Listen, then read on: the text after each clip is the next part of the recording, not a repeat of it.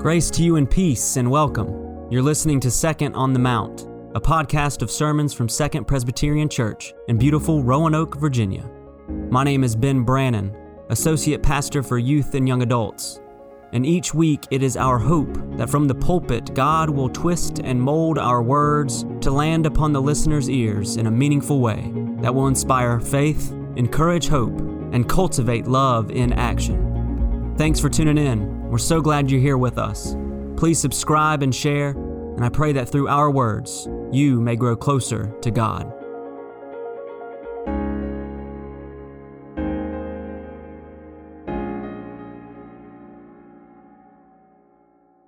Before we turn to God's word, let us first humble ourselves before God in prayer. Let us pray. Grant that the words of my mouth and the meditations of our hearts be acceptable in your sight. O Lord, our rock and our redeemer. Amen. So we turn today to Luke 6, verses 27 through 36, as Jesus teaches and preaches. This version of Jesus' sermon is often overlooked by the parallel in Matthew. In Matthew, it's titled The Sermon on the Mount. Here in Luke, it is titled The Sermon on the Plain or The Sermon on the Level Place. So listen now as Jesus stands equal to the people who listen, but more importantly, listen for God's word today. But I say to you that listen, love your enemies. Do good to those who hate you, bless those who curse you, pray for those who abuse you. If anyone strikes you on the cheek, offer the other also. And if anyone who takes away your cloak, do not withhold even your shirt. Give to everyone who begs from you. And if anyone takes away your goods, do not ask for them again. Do to others as you have them do to you. If you love those who love you, what credit is that to you? For even sinners love those who love them. If you do good to those who do good to you, what credit is that to you? For even sinners do the same. If you lend to those from whom you hope to receive, what credit is that to you? Even sinners lend to sinners to receive as much again. But love your enemies. Do good, lend, expecting nothing in return. Your reward will be great and you will be children of the Most High, for he is kind to the ungrateful and the wicked. Be merciful, just as your Father is merciful. The word of the Lord. Thanks be to God. So, we're going to start by doing something a little different this morning. Um, I'm going to ask you to respond out loud. Yep, you heard that correctly. Out loud in church. Okay, so I'm gonna, uh, we're gonna put an emoji on the screen, and I want you to say out loud what you think that emoji is saying. And for those of you at home, you can actually scream as loud as you can at the screen, as long as your parents say it's okay. But in here, we'll kind of use our louder inside voices. So, are you ready? Let's look at our first image here. Love, happiness. Okay. Second one. LOL, laugh out loud, laughing, some tears. Okay, third one. Cold. Freezing. I even saw some actual personific, like shivering out there. Third, uh, fourth image. Stop. Stop. Praise. High five. High ten. Okay. And the last one, fifth image. Pray. Pray. Okay. The word emoji is from the Japanese e, meaning picture, and moji, meaning character. Emojis are pictographs, pictograms that are created that were created to enhance communication and language in our tech sphere, in our texting and the ever-changing technology that we have, where body language and verbal tone are absent. And year after year and update after update, there are new additions. And new additions to the emoji family are decided upon by the Unicode Consortium Emoji Subcommittee. They came up with all those. And they often solicit proposals from the public. One effort to promote a new emoji idea began in Finland back in 2019. We were surprised to realize there are dozens of cats and even two designs of zombies, but there isn't an emoji for forgiveness. That's what Tuomo Pisonen from the Evangelical Lutheran Church of Finland said, and he was the one who came up with the idea for Forgive Emoji campaign. This campaign strived to promote a message of peace and mutual understanding across the world by providing an emoji to depict and communicate the idea of peace and forgiveness. To err is human, it is said. To forgive is divine. And maybe soon we can have this divine ability to communicate forgiveness through an emoji. But what would an, an emoji for forgiveness look like? Perhaps an olive branch. Perhaps hands of different colors shaking in the foreground of a heart. Perhaps a hug. Perhaps maybe a heart with a band aid over top of it. Or maybe a hand offering a heart. In light of our passage today, I wonder what an emoji for mercy would look like. What would emoji would be used to convey blessing? And I mean, we have emojis for love, right? We have hearts of many colors. We have faces with hearts as eyes, as we saw earlier. We have faces with heart bubbles around it. We even have cats with heart eyes and even a heart gift wrapped with a bow on top. But how far can these love emojis take us? Because Jesus doesn't say simply love. Jesus says, Love your enemy. Standing on the level place, surrounded by a crowd gathered from various locations, Jesus turns to the disciples and begins his sermon.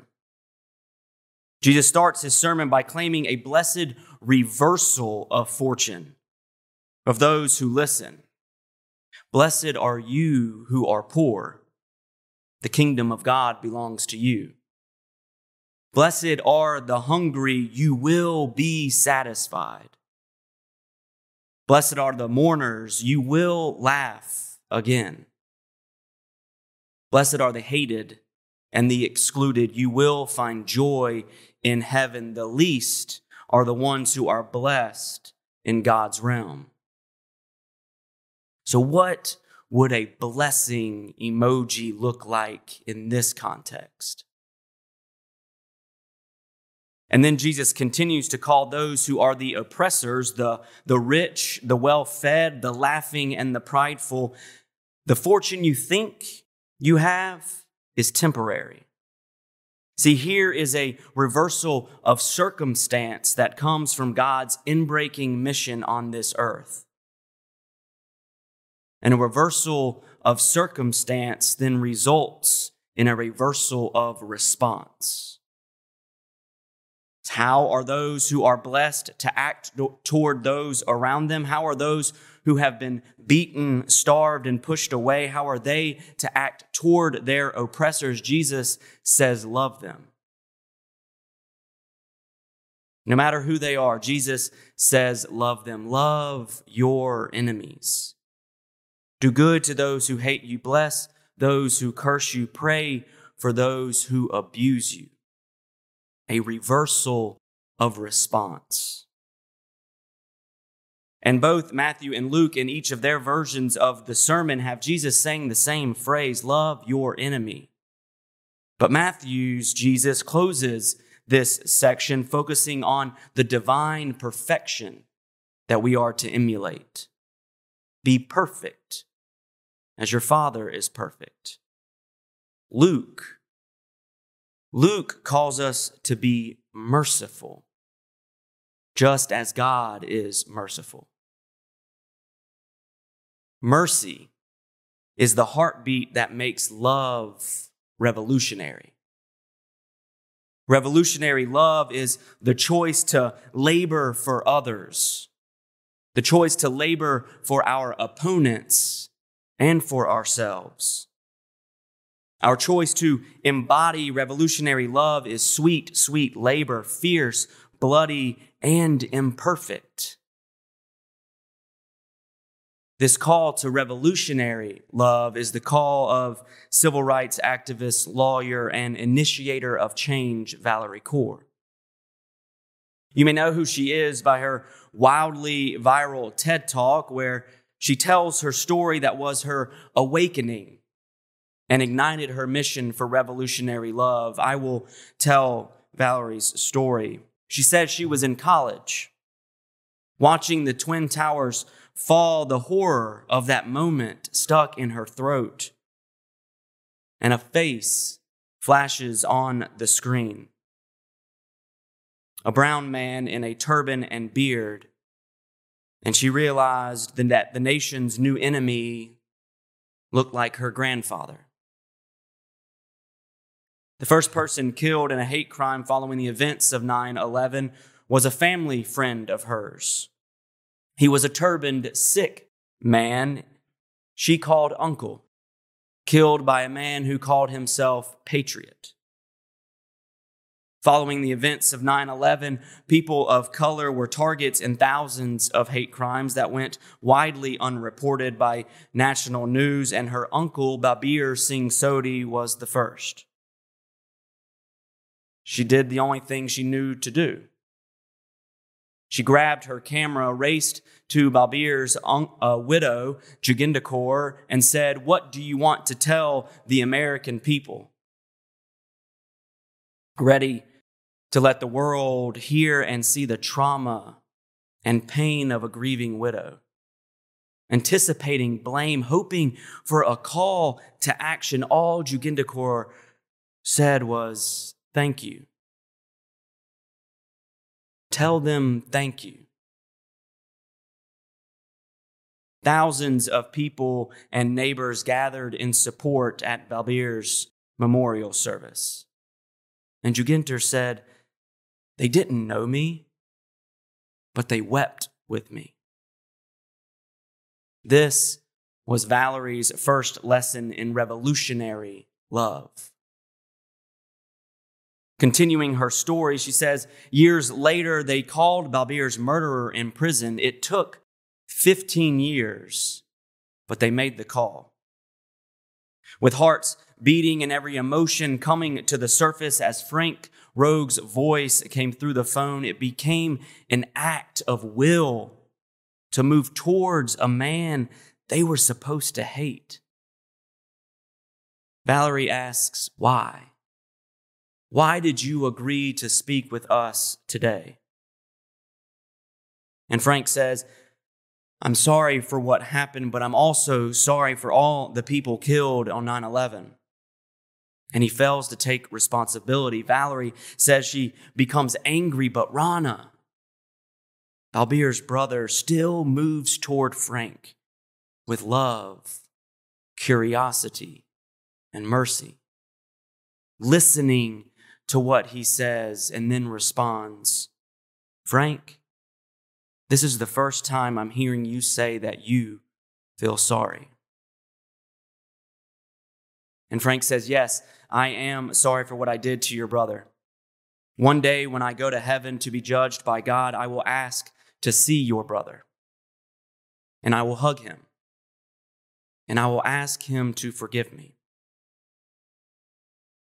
And Rana says, We already forgave you. A reversal of response. A reversal of responding the way the world gives you permission to act. Forgiveness is not forgetting. Praying is not an abstract gesture. Lending is no longer irrational. The call to love our neighbors is not a passive or submissive stance. It takes courage. Moving toward a person in mercy is the first step to many steps to love that is revolutionary. It is a choice, a difficult one, yes, but one that embodies the now and not yet reality of God's beloved community. Valerie Kaur reframes the idea of love of enemy to love of opponent.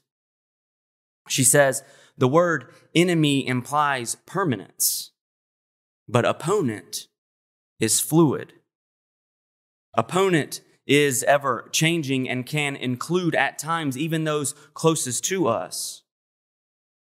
Why this broad understanding? She said, because there is a wound between opponents. And by processing the pain of that wound safely and by listening to how and why that wound happened, we can together begin to heal the wound by reimagining opponents as opportunities for greater understanding. Greater understanding of who they are, who I am, and who we are together in relationship. And I believe this wound healing begins right where our passage ends with mercy. Mercy is not a top down one way street from superior to subordinate. Luke's Jesus preaches on the level place and calls us to acts of merciful love where mercy is the leveler and love is the ground. Mercy is love pierced to the heart. Love pierced to the heart by the plight of another. Mercy is empathy in the face of enmity. Mercy is love that walks toward the stranger. Mercy is love that moves beyond the artificial lines drawn by history, society, or our own biases, whether we are the oppressed or the oppressor. Merciful love is determined by the great giver of love. We are simply the conduits of this merciful love, seeking to heal the wounds of the world, one choice at a time, one interaction at a time. Merciful love holds nothing back from embracing our own brokenness as we seek to heal our wounds together and to affirm each other's innate belovedness as children of God. So, what would a mercy emoji look like? Perhaps it is a heart, a hand extending a heart. Give and expect nothing in return. Here, here is my heart. Take this piece of me. Love your enemies. Do good and lend, expecting nothing in return. Your reward will be great, and you will be children of the Most High, who is kind to the ungrateful and the wicked.